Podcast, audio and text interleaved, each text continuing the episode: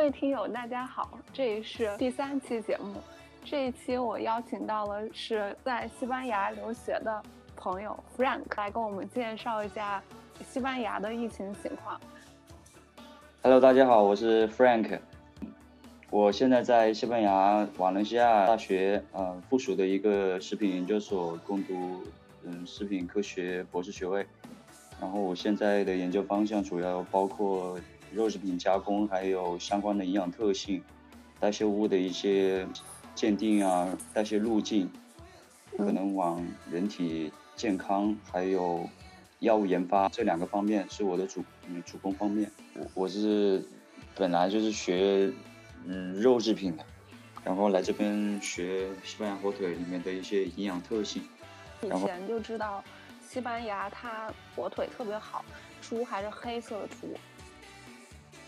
啊，那是伊比利亚的 i b e r i g o 嗯，它在那个呃西南部比较多一点。就我们这边是叫乌尼沃斯达的 Extremadura，在 Extremadura 那个省份那边是特别多的，因为那边嗯地势比较高一点，然后它橡果，嗯，那个黑猪是吃吃橡果的。对对对。我们叫它黑猪，嗯，但是它不，它它分很多等级，最典型的黑猪的话，那是。百分之百吃橡果长大的，那一般都是贴的那种黑标签。那个肉质相对来说养活稳定性稍微要好一点。用这个猪来制作伊比利亚火腿，吃起来风味啊，然后质地啊，还有营养会比较好一点。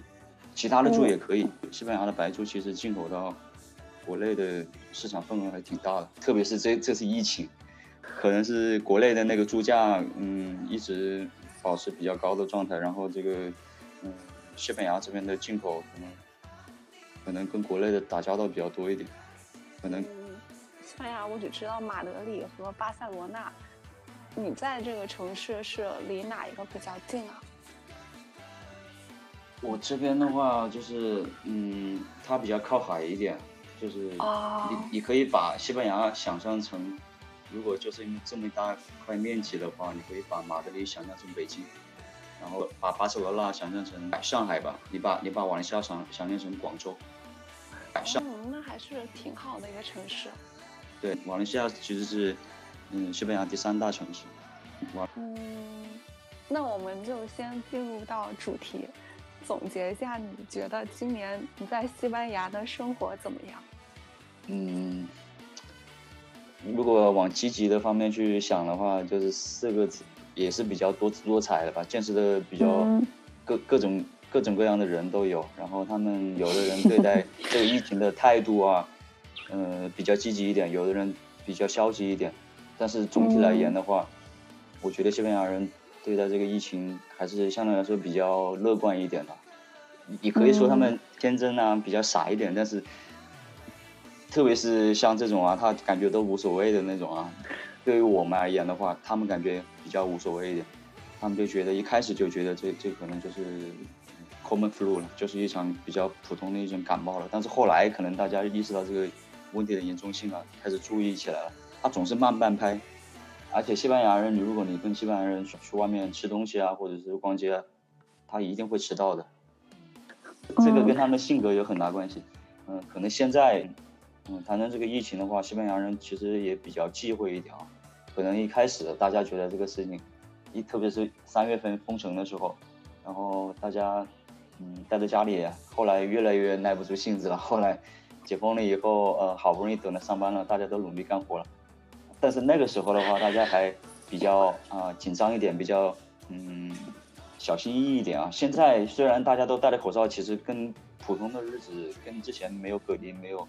发生疫情的时候，我觉得差别并不是特别大，可能他们那个心态发生了很大的变化。但总体而言，从从疫情前到现在，我觉得西班牙人，嗯，可能跟他的性格有很大关系，就是他天生就比较乐观，乐观，然后热情一点，所以他并不是表现的那么那么怕这个这个疫情，不像国内，国内人口密度比较大一点啊，他对待这个东西没有像西班牙人这样。可能每个国家的国情吧，所决定的。南欧的人基本上就挺乐观，葡萄牙、意大利、西班牙这种。是的，在疫情前，那我也去过葡萄牙。周周五下午的，算是我喜欢嗯坐车去，Flixbus，它它能够直接从南部，嗯有有专门直达里里斯本的那个汽车。葡萄牙的整体的一个情况跟西班牙比较像，而而且对待疫情的态度也比较像一点，大家都比较乐观嘛。然后西班牙这边特别多的餐馆，还有 bar，还有那个我们叫这边叫 cafeteria，然后大家都喜欢去消费在这些餐馆呀、酒吧上消费的比较多，所以人满为患嘛。但现在也是一样的，现在大家 在外面开的餐馆。摆在外面的桌子啊、椅子啊特别多，大家就是取下口罩一样，还是像以前一样。的开销，嗯嗯，是主要花在在外面吃餐馆，还有酒吧，还有咖啡店，主要花的这个，还有再就再就是旅游，嗯，特别注重。英国人更注重旅游一些哈，他买些设备啊，他买些装备啊，他他花钱特别特别喜欢花在这的开。对，英国人还之前疫情没来的时候来西班牙，我操，好多英国人的地铁上，那个都是阴性语。嗯，我看新闻还说有英国人去西班牙旅旅游，就是疫情大概夏天的时候，然后回不来了。嗯，就那个时候，其实政府说不建议大家出国旅游。但是可能也是因为英国这天气，就夏天真的也不咋地，然后就很喜欢去南欧，什么利比、伊比，嗯，意大利啊，就是你们西班牙、葡萄牙玩。西班牙的那个报纸采访他，那他他骂起来，他说，基本就说不让我们走，你还你还把我们当人不？那就是就是那种话，就是感觉。嗯嗯嗯。现在不到一百年之前，西班牙经历了一个大流感，我记得好像是在一战的时候。是的，是后来才确定为是叫西班牙流感，当时死了好多人了，好像是是的。就这个事，其实当时是真实的发生在这个国家，但是可我们今天这一代人，他们没有经历过这个，所以就没有那种切身感受。那我们就从呃你们开始封城的时候说起吧。三月份封城，我当时正在忙实验，然后忙我的第一波实验，我的样品还没处处理完，然后老板就跟我讲你说，咱们明天就不用来上班了，一起去开了一个会。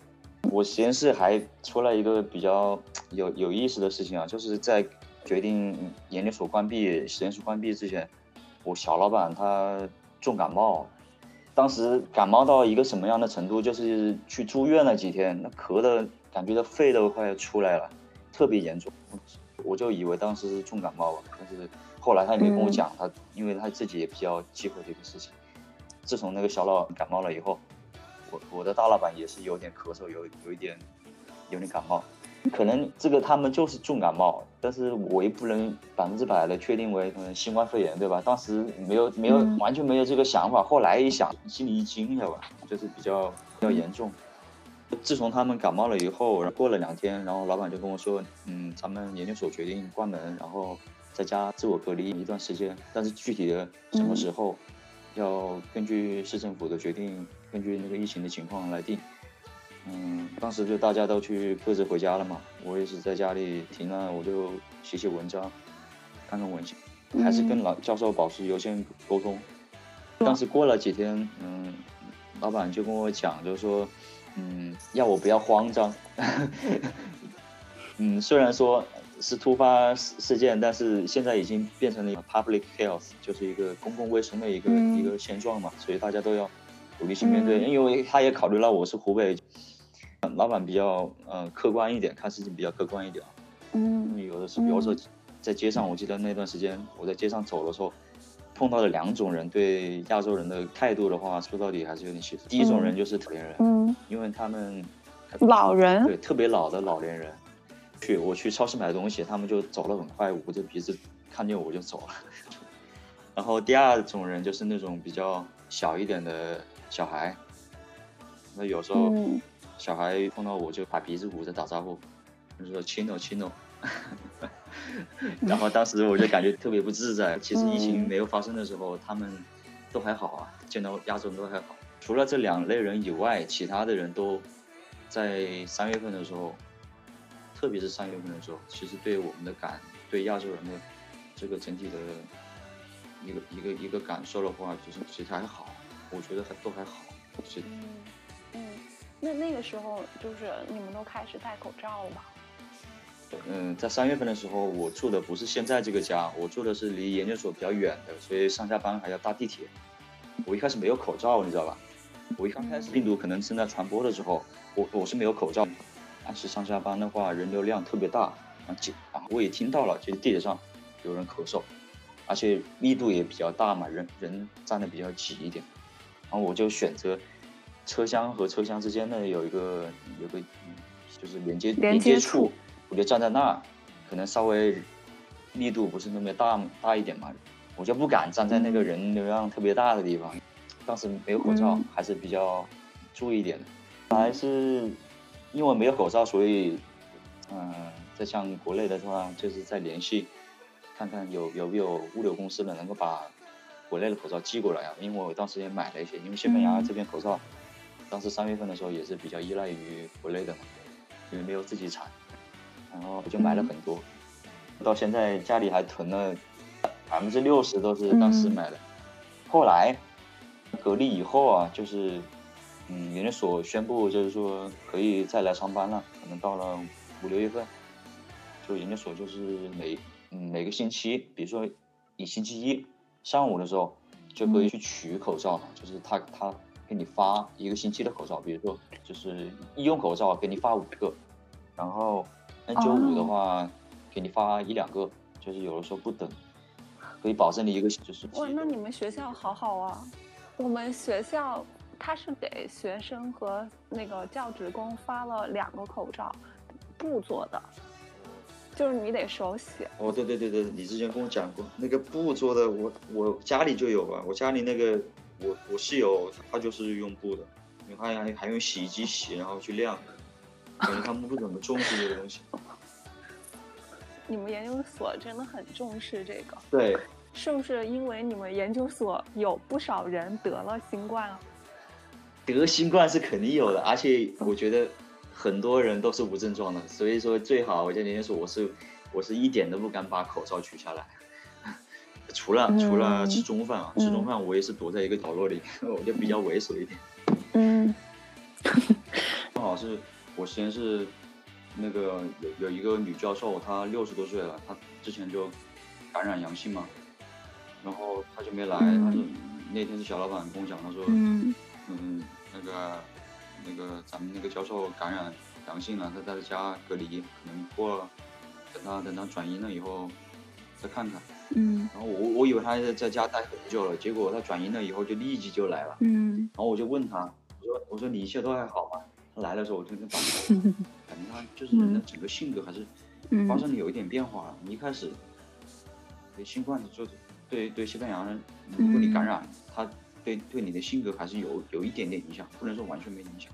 就是他以前就是特别放得开的一个一个 lady，然后他现在就是说你跟他讲话，他会有点对有点谨慎，有点防御的那种。这两个星期稍微好一点，刚刚来了一两天，我觉得特别明显。跟他讲话，他就回你两句。他跟平常啊，我我我一般如果他没感染的时候，我跟他聊，一聊就是半个小时。因为西班牙人很喜欢聊天嘛，他就特别喜欢聊的一个民族。整天我不上班都可以，我跟你可以跟你聊一上午，可以跟你聊三个小时不成问题。然后不停的聊，不停的聊，恨不得不想上班，不不想干活。我就跟他聊，他一跟聊，他说我不需要干活了，我没有钱。有 no tengo dinero，我。不上班的话，我就没有钱，所以我必须要来，我不能待在家。可能他谨慎也是怕传染给你。吃饭可能去外面吃饭的时候，因为西班牙人他如果他晚上不想做饭，他就出去吃，出去吃正好聊天嘛，一聊就是一下午一晚上。他可能当时有人从旁边路过，他没戴口罩，就就感染回去，就感觉第二天起来。最近有点乏力，然后再过再过两天有点小发烧，后来扛过来了。他后来他要我不要慌，他说不要慌，西班牙也有最好的药，有最好的医生，不要慌。没什么好慌的，好不好？现在也比较乐观一点。嗯，那挺好的。那你们那个时候刚开始，就是可能西班牙人是不是也跟比如说英国人一样，不是很喜欢戴口罩，就很排斥戴口罩这件事情？对，一开始，一开始，呃，我记得，嗯，研究所刚刚从隔离到开放的时候，刚刚再次上班的时候，那个我的，嗯，实验室的伙伴就是，嗯，我师弟吧，就是一个西班牙小伙子，他就跟我讲。Frank，我我不怎么喜欢戴口罩，那个口罩戴了我好不舒服，我感觉我的脸都快塌陷了，就是那种。对，而且当时戴的那个呃口罩啊，嗯，可能做工不是特别好，你知道吧？因为刚开始西班牙就是没有生产口罩，去向中国去买的时候，那个口罩买的比较紧急一点，有的时候，嗯，可能做工就是感觉那个线呢，它有的时候露出来比较多一点，它有疙瘩，疙瘩。就在那个脸上刮的比较疼一点，然后他就他就跟我抱怨，他说：“小梁，我我那个我不喜欢戴这个口罩，这个口罩戴我好不舒服，我想把它取下来。”然后后来他就戴 N95 了，他就天天戴 N95，就几乎都不戴那个一次性口罩了。我老板还是戴一次性，感觉他都戴习惯了。现在确实啊，他们这边的口罩，我感觉从一开始的 N95。好像是一开始我见到他们戴 N95，就是，嗯，从国内的，应该是从国内发过来的，嗯，发过来的，嗯，他那个是圆形的，可因为他们鼻子比较大嘛，所以圆形的对他们说不是特别合适的，它需要一定的角度撑起来，对对，所以现在我见到了所有的景火研究所的教授，如果他戴了 N95，我觉得基本上都是西班牙进行改进过的，他把那个鼻头的那一部分，把它撑的角度比较高一点，因为他们鼻子太大了。戴圆形的不好戴，它就漏气，眼睛也起雾。嗯，那还好。但是我我带我也我也试过一次，就是我戴他们的那个 N95，我试过一次，因为我鼻子不是特别高，亚洲人嘛，没有他们欧洲人鼻子大。嗯。特别是我教授，那个鼻子真的大，我。然后 那鼻子特别大，然后他戴那个戴口罩的话，戴那个 N95 就是能够撑起来。我我戴的话就是容易往下，往我的脖子那儿。下塌，可能因为他们鼻子比较大。我们实验室个外国人，也是，他有一次跟我讲事情，然后他戴着戴着那个口罩，直接从鼻子上滑下来了，然后，然后他又很尴尬，然后那个手一直在那捂着那个地方。所以说戴的习惯不一样。住在三楼，我就我就从阳台往下望，戴口罩，没多少人戴口罩哎，戴一半一半各一半吧。百分之五十，特别是养狗的，他就不戴，知道吧？嗯。养狗，然后牵着狗可以跑步的，跑步我就不用口罩了，对吧？因为警察也不会说，因为你去散步去锻炼是吧？跑步是吧？那我就不管你了，可以睁一只眼闭一只眼了。嗯。后来你有收到就是他们发的健康包吗？发了两次，刚刚上上个星期。嗯，我们也是发了两次。嗯。你们健康包里有什么东西啊？和莲花清瘟胶囊嘛，然后这就是一些口罩，一袋子口罩，然后还有一个消毒的一个湿纸巾。哦，那还挺好。我们就温度计。对，但我们没有消毒纸巾。我们没有放温度计。温度计其实也没有说经常用，也去测或者怎么样。嗯，哎，温度计。背着好一点。开始封城之后，你就在家里办公。你那个时候生活怎么样？平常如果没有疫情的时候，我记得我两天购物一次，但是那个时候，这就一个星期出去一次。嗯，因为我们这边有亚洲超市，有有，我们就打个电话让嗯，就是亚洲超市来送货嘛，开一个货车过来。嗯，超市没有说被抢空了。嗯，没有，当时没有，但是大家就是排队的时候，哎，当时还出了一些比较有意思的事情啊，就是因为西班牙人比较喜欢抢那个卫生纸，知道吧？知道英国是不是？因为西班一一样的嘛。然后超市开门前半个小时或者四十分钟，他就去排的，排的，然后等开门的时候就就冲进去把那卫生纸每个人抢两三桶，你知道吧？一桶的话大概就是八九个的，抱着回家，然后大家就以为这个病毒它会呃造成一个嗯一个症状，就是流鼻涕特别多嘛，然后上厕所特别多。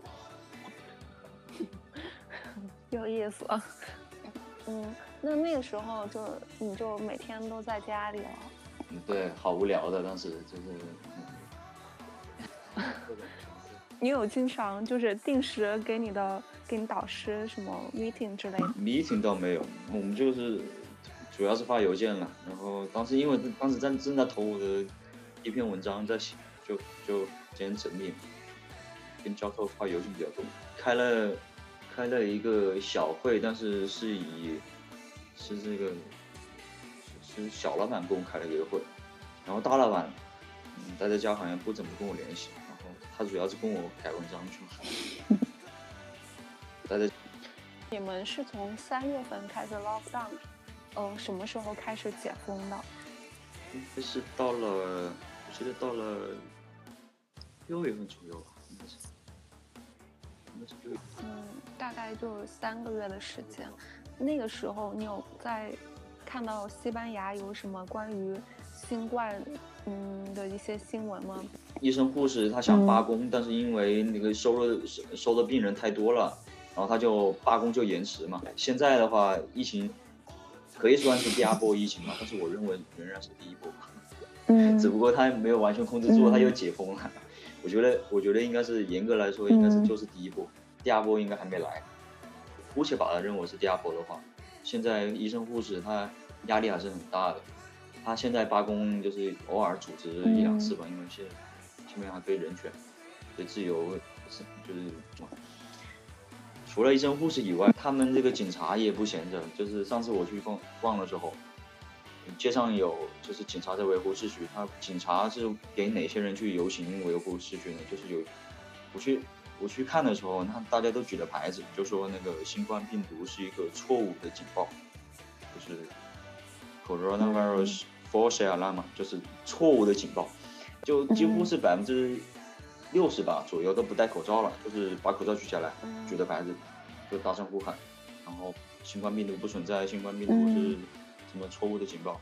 我当时看到很吃惊啊，我后来我以为这些人就是普通老百姓，后来我一查新闻，第二天新闻出来了嘛，哦，我路过了那一个街道，那些人你知道是谁吗？那些人全是警察。你们那还挺有意思的，警察都开始游行闹事。我以为是老百姓呢，那些人全是警察，他们就是认为那个觉得这个没有必要，政府管的太严，觉得警车巡逻宵禁嘛，十一点钟以后，十一点钟以后到早上一两点钟，哦早上早上早上两三点钟还是两三点钟嘛，就是各个街道在在串，只要你街上捉到人了，他就把你捉起来。你说警察能够捉到你的几率是有多大呢？我觉得没多大，因为警你不可能街街上各个街道都是警车对吧？完全就是随缘的，就是玩一下其实稍微比马德里还有巴塞罗那那边的疫情稍微要好一点，也不是特别好。然后现在感觉大家都麻木了，就是感觉跟平常差不多啊。他就容易陷入一一种错觉，就是说，哎，这个是不是真的来过，还是政府就是说造谣啊，或者怎么样的？他的那个脑回路啊，比我们稍微大一点，脑回路特别大，就喜欢绕绕圈子去想事情。因为我们不会想到这一块，他们想想很多种可能性，然后去去推销这种可能性背后的道理。西班牙人他这他这个习惯很明显的，我跟他们打交道就是感觉他们想问题，他不喜欢直来直去。但是他们谈话喜欢直来直去，他们做做事情不喜欢直来直去，然后再加就是比较做事情比较拖延嘛，就是我比如说我问教授写邮件，他说我下周一有时间，下周二有时间，但是往往是过了一两个星期，他都未必有时间。问嗯 嗯，在西班牙，如果你是觉得不舒服，你想觉得可能是新冠，想去医院的话。是一个什么流程？呃，首先医生会把你判定为几个类型，比如说，如果如果呃根据你的阳呃根据你的阳性结果来判断，如果嗯虽然都是阳性，比如说我分为三种人，一种三类人，一一类人他是他是阳性，但是他的那个症状微乎其微，或者根本就没有，就属于那种无症状，他会他会建议建议你在家里隔离嘛，嗯，就不要去医院占占用资源。第二种人就是感觉有点症状，小发烧，他会建议你就是嗯有有社区，就是比如说我马来西亚社区，或者说以以镇嗯有有很多小镇子嘛，镇镇子上有很多那种那种啊检测机构，对，可以可以派出去的医生。他会上门来给你去做检测，跟你查查结果，然后定期去去你的家里，有有这样的啊。然后第三类人就是症状特别明显或者是重症了，比如说一个老人，他必须要去医院了，你必须要进 ICU 了啊。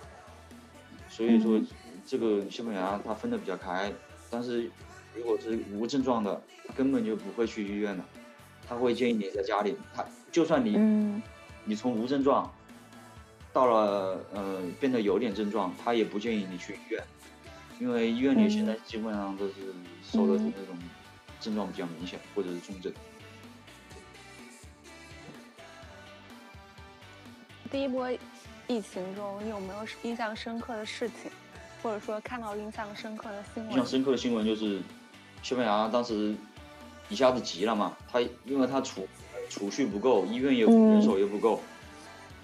然后再就是，嗯，因为按那个之前十几年前那个金融危机的时候，医院本来就，嗯，硬件设施它本来就没跟上，知道吧？因为当时花了很多钱，然后维护的话，这个钱没落实到，它的这个病床数是很少的，不够这个 ICU 的这个正常的运转，因为人太多了，当时很吓人的，病人太多了，然后病病床数不够的话，就很多病人都都在那个走廊里面嘛。就是或者根本就打地铺了。嗯，当时就是医用物资，这是第一方面，就是病床数。第二个方面就是，嗯，当时政府正在筹划，就是派运输机，我去，嗯，派了一个军用的运输机，好像是去中国一次性的去拉物资。他怕那个用民用的话，飞机油不够，他他又中转，对吧？他去其他机场去停的时候，其他国家去停的时候，他就容易跟你把物资给你。把它拦截下来，这是有可能的。大家物资都不够，而且你又占用我的地盘，你又在我的机场停，是吧？这个我完全可以把你拦截下来。有一个特别典型的例子就是瑞士了，瑞士因为作为，意啊、德国啊都把它包在了，包在一起了。你像周围的一些大国，你如果从中国来的物资去瑞士，那那肯定被拦截掉了。有了去德国。拦截掉，有的去意大利就拦截掉了，这很有可能。西班牙就是考虑到这个情况，去拉口罩，然后拉一一次呃那个一次性的那种就是抗体检测检测检测盒嘛。因为开始中国研发的就是那个嗯抗体检测嘛，就是检测血清。看那个军用的运输机，然后他检去拉这些试剂盒，它是比较保险。当时我也看了一个新闻是。放在那个国家报纸上首页，就说西班牙做到了，西班牙拿到这个拿到我们的检测盒了，然后大家都比较开心。当时有个新闻是说检测的结果不对。他喜欢西班牙就喜欢耍耍花招，知道吧？他他第一，他觉得你这个检测盒虽然买过来了，但是还是不服气。他他觉得你这个东西他没有欧盟的验证，或者说。口罩这是检测盒，口罩也是，就觉得你中国造的口罩，它这个质量就是不行。它有的去查，你这个口罩好像资质不够，没有达到这个欧盟的标准。但是虽然我们还是用，因为是急用嘛。嗯嗯，那没办法呀。那那大家就去，有的时候媒体啊，因为西班牙的报纸它就是这样，他喜欢这虚张声势，知道吧？把真的报报成假的，很多都是这样的。西班牙。我觉得有些媒体它比较无良一点，然后我我又问了一些我的西班牙同事，他也跟我说，如果你看西班牙报纸，如果你能看懂，或者说你能明白中间他们喜欢耍什么花招，我觉得你就基本上懂懂得我们这个国家的这个媒体的运作，很常见的现象。包括他们国家报纸，就相当于是我们中国的人民日报，喜欢报假报道的。我还记得有一个特别有意思的啊。当时武汉不是死了很多人吗？后来殡仪馆去火化嘛，火化。当时正好碰到清明节，是吧？堆了很多那个棺材。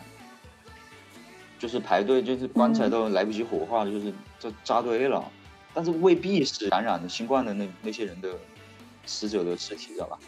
然后那些西班牙就他就派那个记者啊，在那个武汉殡仪馆门门口去拍照，去做做报道，然后还采访了几个人，但就是采访都是外国人，他不采访当地的人，你知道吧？拉的都是一些，比如说你从德国来新来武汉旅游了，但是不能回去，因为武汉出了新冠疫情嘛。然后他他去采访那些在武汉旅游的德国人或者英国人、意大利人，他去采访那些外国人，他们这个武汉殡仪馆是怎么回事啊？为什么堆这么多棺材没有火化？是不是因为他政府没有报道这个事情？就是因为死死亡的人数比他们报告的更多？然后他们就以这个为例子，然后在西班牙报纸上大肆报道，就说武汉这个其实死了很多很多人，他们报道了只是一部分。然后你看武汉殡仪馆在清明节的时候，你看火化的棺材比平常要高这么多倍，吸引大家注意力嘛，这个造成的这个浏览量啊、下载量就达到了嘛。所以说，同事我跟我讲的说，我们平常都不看，你你看你没必要看。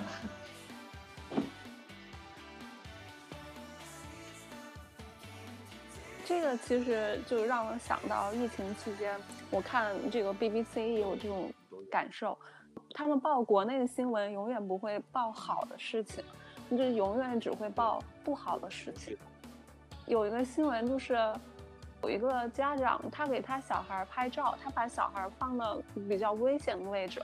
这个新闻其实也没有说非常爆炸的新闻，但是 BBC 就把这个新闻给爆出来了。不好的事情，他就会一定会说。这个这个就是一个 special topic 嘛，他他就喜欢拿拿这个做报道，然后吸引浏览量，这报纸的目的就达到了吧？西班牙人是无法评价这个事情的好坏，他他允许这种事情的存在，因为这是这就是一个自由的国度，他允许多方面的声音出现。然后我们中国人的话看到这个事情，我们因为我们来到这里的地方来看看到这个，哎，你拿这个东西做报道，你这。搞的这个角度特别刁钻，这是什么意思啊？我们就特别不好受嘛。但是西班牙人他他已经习惯了，因为他天天发生这种事情的，包括一些如果不是这种社会型的报道，还有一些明星的花边新闻，他也是一个西班牙特别特别奇葩的一个国度，他就是 比如说啊，西班牙的一些说唱明星，嗯，他去哪旅游或者是去哪度假，他就。狗仔队嘛，然后他就拍嘛，拍到了以后，他就说这个人换了一个女朋友，换了一个男朋友，什么样子？其实跟国内也差不多，但是他这个地方比较注重这个噱头、浏览量。六月之后，你们解封了以后，大家都生活一切正常，欣欣向荣，什么餐馆、商店就一下全开了。当时是好像是逐步开放的。它开它根据你的商店的面积来开，有的呃像西班牙的一些啊水果摊呐，还有一些百货商店，我们叫巴萨，因为他们收租金特别贵，所以说他们首先开。如果是那种面积比较小的，他不会让你开门。比如你，比如说这个这个嗯包子铺，或者说或者说美甲美甲店，这些都是最后开的，但是理发店理发店除外。这些欧洲人呢，特别是特别是意大利或者西班牙，特别典型。这些理发店开的这两个国家理发店特别特别多。那西班牙人比较注重自己的头发还有牙齿，英国也是一样。嗯，他们比较注重这个理发。嗯，就算新冠病毒来了，我还是要理发，对吧？你不不能让我关门的。我一关门，我你 我我的我头发也理不了，我也不会理，对吧？那那他会去政府去投诉的。你不让我理头发，你这完全像像我像坐牢一样。他我觉得西班牙人他比较注重这个东西，他注注重这个各方面的啊，落实细节上的安全，我都要向政府去去申诉。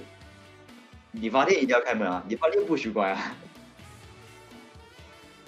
那你们那儿像这种小学、中学、幼儿园，你们也是那个时候？他没有开，那时候小学、幼儿园都都没有开，都在待待在家里。然后家长，他跟小小孩描述，你知道把新冠病毒描述成什么吗？他听不懂的，小孩子听不懂的病毒，什么叫 virus？听不懂的，他把它描述成虫子，就是 insecto，就是嗯，外面很多虫子，不要到处跑啊，我们不能出去，那个外面很多虫子，我们我们要待在家里待几个月，啊，要乖，家长就哄他们嘛，就待在家里也不敢出去，没有疫情的时候，一般的十几岁的小孩喜欢骑车子，这边的小孩子天性解放嘛。比较放得开一点啊，嗯，就是，但是那些狗啊猫的还是照常出去。起码有一个特别奇葩的规定，你可以带着狗出去散步，其他的你就不能。不过你也你也可以给它戴口罩，但是有的人他就不戴。哎，因为狗狗好像是跟猫不一样，猫容易受传染。那在西班牙那个狗还？比较好，我记得当时武汉，包括国内疫情比较严重的时候，那狗都是在家待着，那人都出不去，那狗就更出不去。开学是政府强制要求的，因为因为小孩不能待在家里待太久了。我我们开研究所的时间都比小孩开学的时间要要早，要早个一个月左右。然后现在好不容易开学了，嗯，家长也比较担心，特别是华人家长。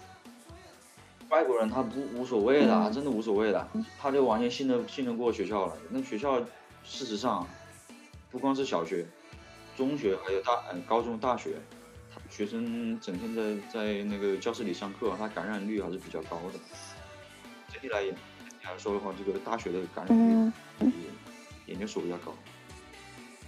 嗯，英国就是学校开了以后一直没有关，比如说英格兰。从十一月到十二月封了城，但是他就学生正常上学，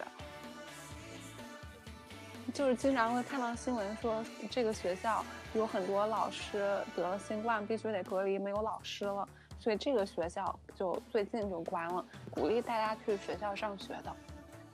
我不知道你有没有看过微博热搜，就我们学校就上了热搜，就是说有一百多例。突然一下减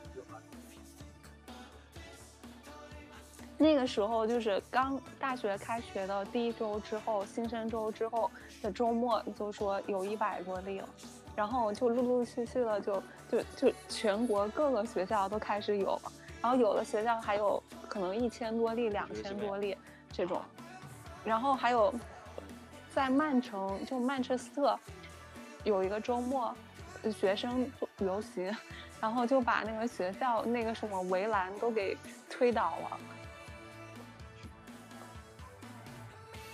嗯，不知道你们那儿有没有嗯类似这种事情？上上个月，他就叫王家理工，王家理工大，他就出了一个哇塞，就是学生感染，他是怎么感染的？他他的宿舍，他不在宿舍待着，他去楼顶去去跳舞办 party，他去楼顶，而且是三个宿舍一起加起来在楼上跳舞，后来是描述为就是新冠聚会，后来就查到了嘛。查到了，介入了，然后一查，哇塞，嗯，这个楼楼上就是盖这三个寝室，楼上还楼下都有感染的，加起来大概就一百多个。然后呃，学校就要认责嘛，他还是以罚款为主嘛。罚款的话，他罚学生知道吧？他认为学生没有错，嗯，他落实到感染，他就是认为你这个宿管没有管好，他罚宿管。你说这个脑回路是怎么回事？他罚宿管，你知道罚多少钱吗？罚了三万欧吧。你要是这个事情发生在中国的话，我我觉得我觉得当当地的政府市长，我觉得要下台。他这个根本就不管了，他觉得你这个新冠病毒之所以 啊，学校明确规定你这个不许办 party，但是你怎么让这个 party 发生的？他这个政府，他管理的这个管大学方法跟国内的完全不一样的，这就是重视人权嘛，就是嗯，不能认责到学生，因为学生没钱，对吧？发不了钱。第一个感染的学生，你怎么放进去？他喜欢研究这个东西。好，你这个怎么放进去了？你就是宿管的原因嘛。好，我就罚你宿管。其实这个让我想到也英国的一个新闻，就是他们有那个。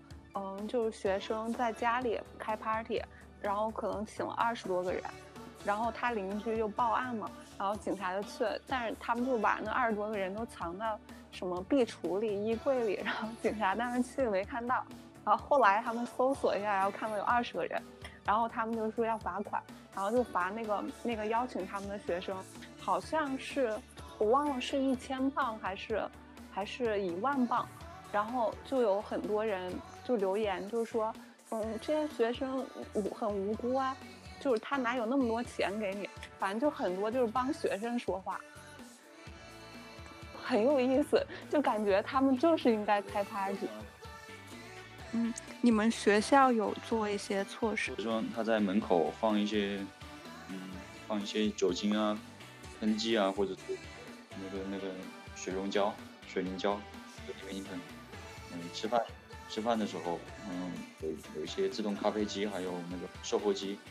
它会贴标识，就是你在用之前你要去先消毒，然后还有做做的比较过细了，还还发邮件的时候每天发邮件，他还提醒你说，嗯，就是他把一周以来，比如马来西亚市，还有研究所周边这个感染新冠的一个一个报道，还有一个数据啊，他会每周会会轮流的滚动，我不清楚这个数字到底是准确，但他会告诉。比较公开，比较透明一点，大家也看得到。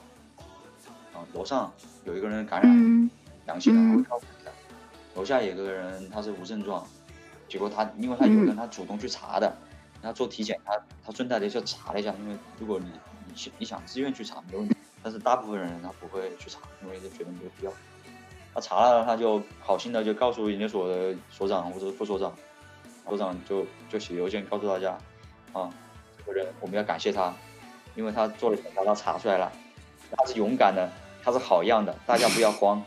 研究所，反正每个星期都有这样的邮件。嗯，所以他的邮件里他会把这个人的人名都说出来吗？哪个工号，哪个实验室的？他他做的比较绝，但是还会觉得，哎，我我我能够登上那个研究所邮件，我是一种荣幸啊，因为因为我你看。研究所所长都夸我勇敢了，我也不知道这这种人怎么怎么想。他不怕呀吧？因为他觉得我告所长了，大家都应该夸我，因为我告诉你们了嘛。我也不是说要瞒着的吧？我瞒着了，对啊，是我先告诉你们，你才有有所预防嘛。嗯，保护了大家。保护了。嗯，可以，这个这个措施很有趣。嗯，行，那你们就是，嗯，你们学校有就是组织一些给学生检测的这些有强制检测，但是现在是都是 volunteer，就是就是在楼底下，我记得我们五点钟的时候，门研究所门门口就搭几个桌子，然后连线围起来，他有有反正那几个我记得那几个女生那是博士后，他也发了就是研究所有。专门研发那个新冠病毒检测的那个试剂盒，就是也是最近才研发起来。对，它针对于社区，我开放预约，你想过来检测就过来检测，或者包括你觉得自己好像喉咙有点不舒服，或者是疑似症状，你就过来检测一下，查血，有点查抗体了。现在西班牙有有点主动的那那种意思。我们这边就是睁睁一只眼闭一只眼，你只要你只要不害你只要不害别人。我就谢谢你了，真的谢谢你了。第二波疫情来的时候，是马德里是最严重的。嗯嗯，现在封城了，效果还是很好的。现在现在是虽然马德里是首都，人口最多，但是比巴塞罗那要好太多。巴塞罗那现在还是很严重，瓦伦西亚好一点。瓦伦西亚现在因为我觉得瓦伦西亚为什么 稍微好一点呢？一开始是我是这样想的，我就是觉得照是比较多一点，靠海啊。而且温度，特别是十月份的时候，一年下来阳光比较最好的啊，除了夏天以外，就是十月份。十月份那一段时间，其实其他地方感染都还很严重，但是马来西亚，马来西亚真的还好，我觉得还好。现，但是现在我我昨天看了一下那个感染人数。就是十月十月底到十一月份的时候，还日增日增，大概有个最多的时候两万，现在现在才八千多，稍微降了一点。哇，那这降了很多。英国已经持续很长时间两万、三万了。这个不太好说，我觉得西班牙如果是只要检测足够多的话，也会达到这个数。只不过，只不过他政府不可能让人人都检测，不可能检测覆盖那那么多，而且有的人不愿意检测。我觉得这他跟英国人的那个习惯还是不一样。英国人，嗯，整个人看起来还是相对来说比较保守一点。但是西班牙人他不一样，他有的他要你检测，他不不配合的。英国不是分四四块嘛？包括他们参加足球世界杯也是分四个队，然后他们就是这四块就各有各的政策。现在就英格兰它有个政策，就是他每它轮流每个城市集体检测，就不管你。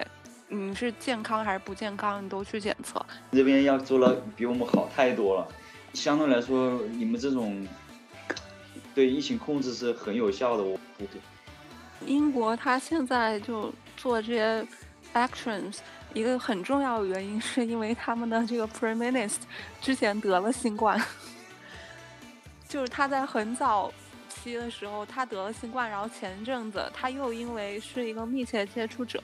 所以他就二度进攻这种。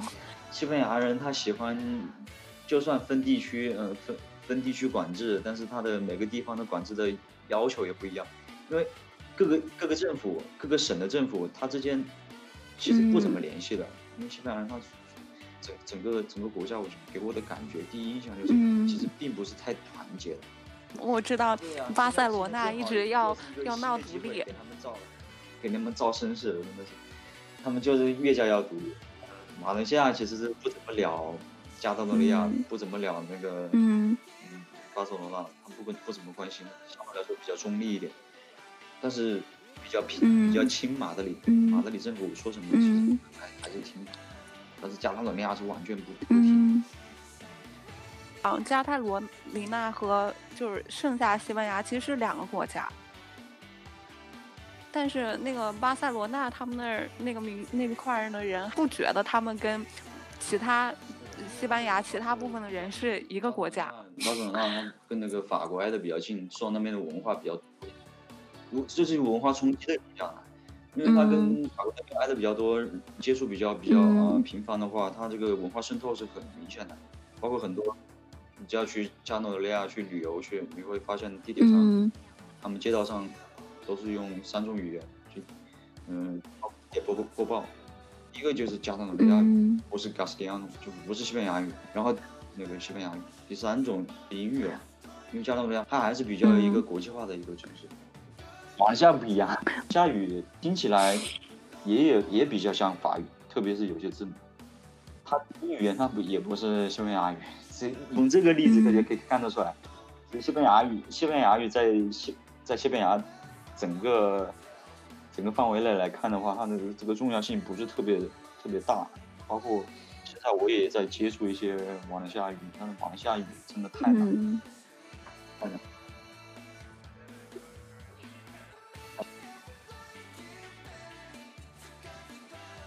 嗯嗯嗯，那就是像现在已经到已经十二月份了，也就是说还有差不多也就二十来天。就要过圣诞了，你们那儿今年的圣诞气氛怎么样？我们这儿有一个传统，就是圣诞会有嗯什么圣诞集市这种，但今年全部取消了。白天还出去逛了一下，哇塞，感觉跟平常完全就一，就是虽然大大家戴口罩，但是这个之间的这个 distance，就是之间的距离都是完全就是跟平常一模一样。但是他现在有些大型的商场还是限流，在外面排队要等着出来一部分人再进去一部分人，是可能等到圣诞节圣诞节前面的两个星期才会定下来，因为现在现在呃，你你你说完全限制限制他们嘛，那些年轻人他会闹事的，真的是，你你看，那就是我上次去逛街，那些警察都开始闹事，你别提那些年轻人，其实。其实英国也有这种，而且就是组织那个游行的是医护人员，那个人是个之前是个护士还是医生，就是说，就是他们就是反口罩游行嘛，在伦敦，就是都不戴口罩。之前，嗯，十月份的时候，他就，呃，就是这个规定出入的比较大，就是他对来呃入境的，你知道入境或出境嘛？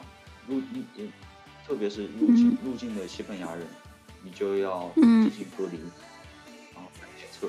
但是就在前两天吧，前两天吧就更新了这个规定，说我们圣诞节完全就。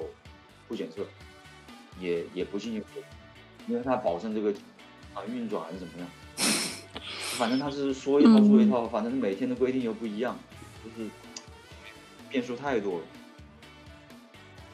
觉得每个国家他他对这个嗯规定不一样啊，就比如说是西班牙的话，他还要求嗯双方还要要求一个平等，他有的时候特别伸张这个东西，比如说。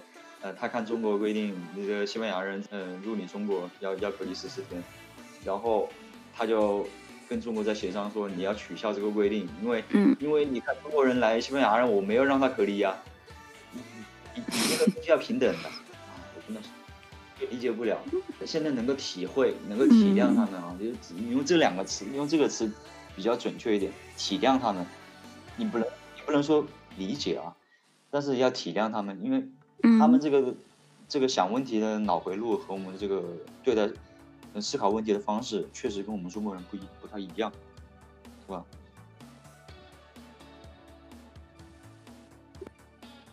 嗯，那那你就是今年有打算回国吗？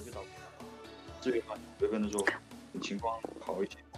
中国驻英国大使馆就出了一个公示，就说再也不接受那个诊所的结果了。之前列了一份清单，嗯，有有有清单，他把西班牙所有的这个梳理了一遍，有些不太可信的就把它排除掉。嗯，那还挺好的。嗯，你们那还有清单，我们这没有，我们这大使馆没有做清单，有一些自媒体就帮忙做了个清单。所以你是打算嗯回国打疫苗是吗？教授跟我讲说，研究所在在准备疫苗这个事情，就有消息会通。因为他他们这些教这些，特别是这些做科研的教授，研究所嗯这群人，其实嗯学历比较高一点，他他对这个事情确实比较理性，不像不像街上那些老百姓啊，他们就对他们没读过书的，特别有很多，包括我之前跟你讲的，这个为什么三月份的时候。对我对亚洲人成见比较大的是老年人，特别老和特别年轻的小孩，因为这两两类人是教育程度是相对来说比较低的，不清楚病事儿。然后中年人还有读过书的，可能相对来说比较中立一点，或者相对来说比较理性一点。到现在，这这这类这类人啊，从始至终其实都都是比较理性的，特别是在这群。他他说，他要保证你这个疫苗的有效性足够高，他才会打。这种教授亲口跟我讲，他说我也不会随便打，而且我要保证我打了没问题，再保证你打，因为你是从中呃从中国来的，我要保证你负责，对吧？毕竟我是学生，我也不想你出问题。这个他还是比较理性，我也想回国打，因为万一这边疫苗出问题了，我我还嗯，其实英国现在这个情况，英国从下一周就开始打疫苗了。嗯，买的是美国的那那个疫苗，叫什么名字忘记了。它是全球第一个开始大规模种疫苗的国家，就美国自己都还没有通过，然后英国就巨快就通过了。昨天疫苗到了英格兰，然后苏格兰的疫苗是今天今天下午到的。苏格兰就是下周二开始接种疫苗。英国政府对对这方面对经济还是有信心的。其实说到底还是落实到经济嘛，因为他比如说买首先买疫苗，他就是他没有经济实力，他不会首先买的。那西班牙他还在等，好吧？因为他现在经济根本就不景气，他疫苗他不会首先买，他观望一阵子。英国人，我觉得他们就指望着，就是说，哦，我打了疫苗，政府就能放我出来了。他们就是这样的，嗯。而且我觉得还看新闻说，他说，嗯，如果你打了疫苗有什么不良的反应，政府给你赔钱，好像是两千镑还是多少镑，就非常鼓励大家打疫苗，打了疫苗马上就解封。但是其实蛮多人还是一部分人是观望，还有一部分人本身就本身不管什么疫苗，他们都反对。然后我就看有一个评论，就是说，就是说，嗯，这个疫苗刚出来吧，你给这种老年人打，那万一这疫苗不对的话，那他们他们就去世就去世了。对，然后。就其实也挺复杂的这个事情，巴不得少一些老老年人，真的养老金他不好发，好吧？跟这个对这个养老金的事情也很头疼的，因为现在经济不景气的话，如果养老金少发一点，他们轻松一点。嗯，英国刚开始也有这个说法，那就是你。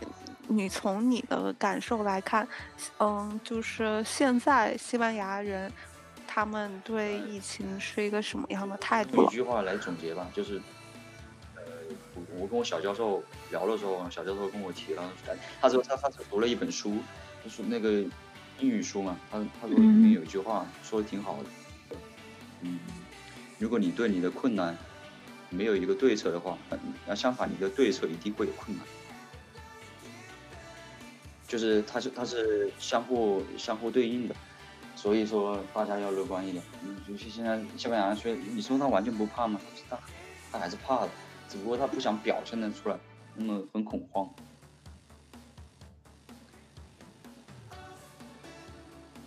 当时当时三月份的时候，政府就算做的不好，有人也是，老百姓也是在阳台上也没有骂呀，他他就另他用另外的方式去表达，比如说。他拿个锅碗瓢盆，拿拿一个那个不锈钢的一个盆子嘛，他用那个棒子用擀面杖去敲。可疑的时候，他们一到点，好像是五五六点就就是阳台上面，有的人放国歌啊，有的人放一些励志的歌曲啊。特别是意大利的？意大利还明显一些，他意大利他这个嗯歌剧比较有名嘛，他大家唱野声的，唱高音的，然后他就放一些比较拉丁一点的歌。不好听哦，但他们觉得很好听。大家唱完了以后就回去睡觉，反正也挺有趣。嗯，那我觉得你在那边其实生活还还是可以，还挺有趣的。而且你们那儿吃的也比英国好，你们那儿什么 tapas 是吗？平常没有疫情的话，可以坐一坐，吃一吃，聊聊一下天。老外聊一下天，也也放松，也挺放松的。可是他们都不出，他们感觉现在比我胆子更小一点。我问的都是我同事啊，包括其他在外面还是有人在，只不过是我去的，现在去的比较少。吃的东西都在外面，我们自己在家里，我就我就喝杯咖啡，甚至好吃的我也想在外面吃。嗯，行，那就是。你自己对西班牙的这些政策想法吗？尤其是跟国内的政策比较？因为他们这个经济确实不行，不上班确实没有钱。然后，如果是要维持上班的状态的话，那他们现在做了，如果是这个保证了，如果让他们全部上班，在这个上班的情况下，他们能够保证这个大家啊没有人感染，或者是感染的比较少，那我就觉得他们已经做了足够好，对吧？因为。拿不同的东西、不同的情况做参照，它你你你你的这个感受还有这个结果是不一样的。如果拿中国人做拿中国政府的对策来做参照的话，那西班牙，我觉得西班牙的措施是，那完全像，那完全就是，哇，最最最负面的例子。但是如果你拿西班牙人，你不让他上班和和上班来比较的话，我觉得在目前情况下。已经做的足够好了，但是，但是仍然要努力，因为你如果一旦有松懈的话，我觉得很有可能就是第三波、第四波停不下来的。万一哪天又变异了呢，又卷土重来了呢，对吧？这个说不准哪一天疫苗又没有效了，就有可能。现在有一些学者正在调查这个病毒从哪里来的。有有个有个学者，他新闻来采访他，他说，这个通过现有证据发现，百分之九十九的这个基因基因的这个变异系数都是来自于意大利，而且意大利的话，这个报道的例子，可能在武汉新冠嗯病毒开的时候，那他他比这个介入的时间点要提前，好像至少有有一个月左右，就说明这个百分之九十九的变异系数它不是来自于武汉。武汉是揭发点，但是它不是不是起源地，起源地很有可能就是意大利跟西班牙来来往很密切的，西班牙人从始至终都把意大利人当做好哥们了，都是朋友了，都是来往的很频繁，所以病毒的传播呀是非常的快的，对吧？因为西班牙一旦发现了，那肯定就是大规模，但是他们之前没意识到，包括现在你。有去问西班牙人，你这个病毒从哪来的？我说美国病毒，他说是美国病毒，他不承认了嘛？他们现在不说武汉病毒、中国病毒了。怎么样？但是他现在也没有底气说，对吧？因因为因为其他人也说嘛，说了这个病毒可能是来自于意大利的，但是可能要要经过最最终的证实的，你这个说不准。你看。德国人说这个病毒来自于意大利，嗯，然后西班牙人说这个病毒来自于美国，而美国又说这个病毒来自于哪？这个说这个说不好。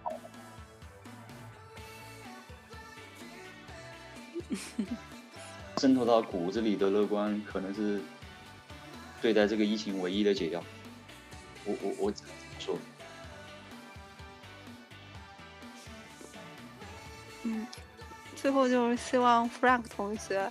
就是在西班牙好好照顾自己，能够顺利完成学业，如愿回国打疫苗。希望疫苗到位，然后希望疫情快点过去吧。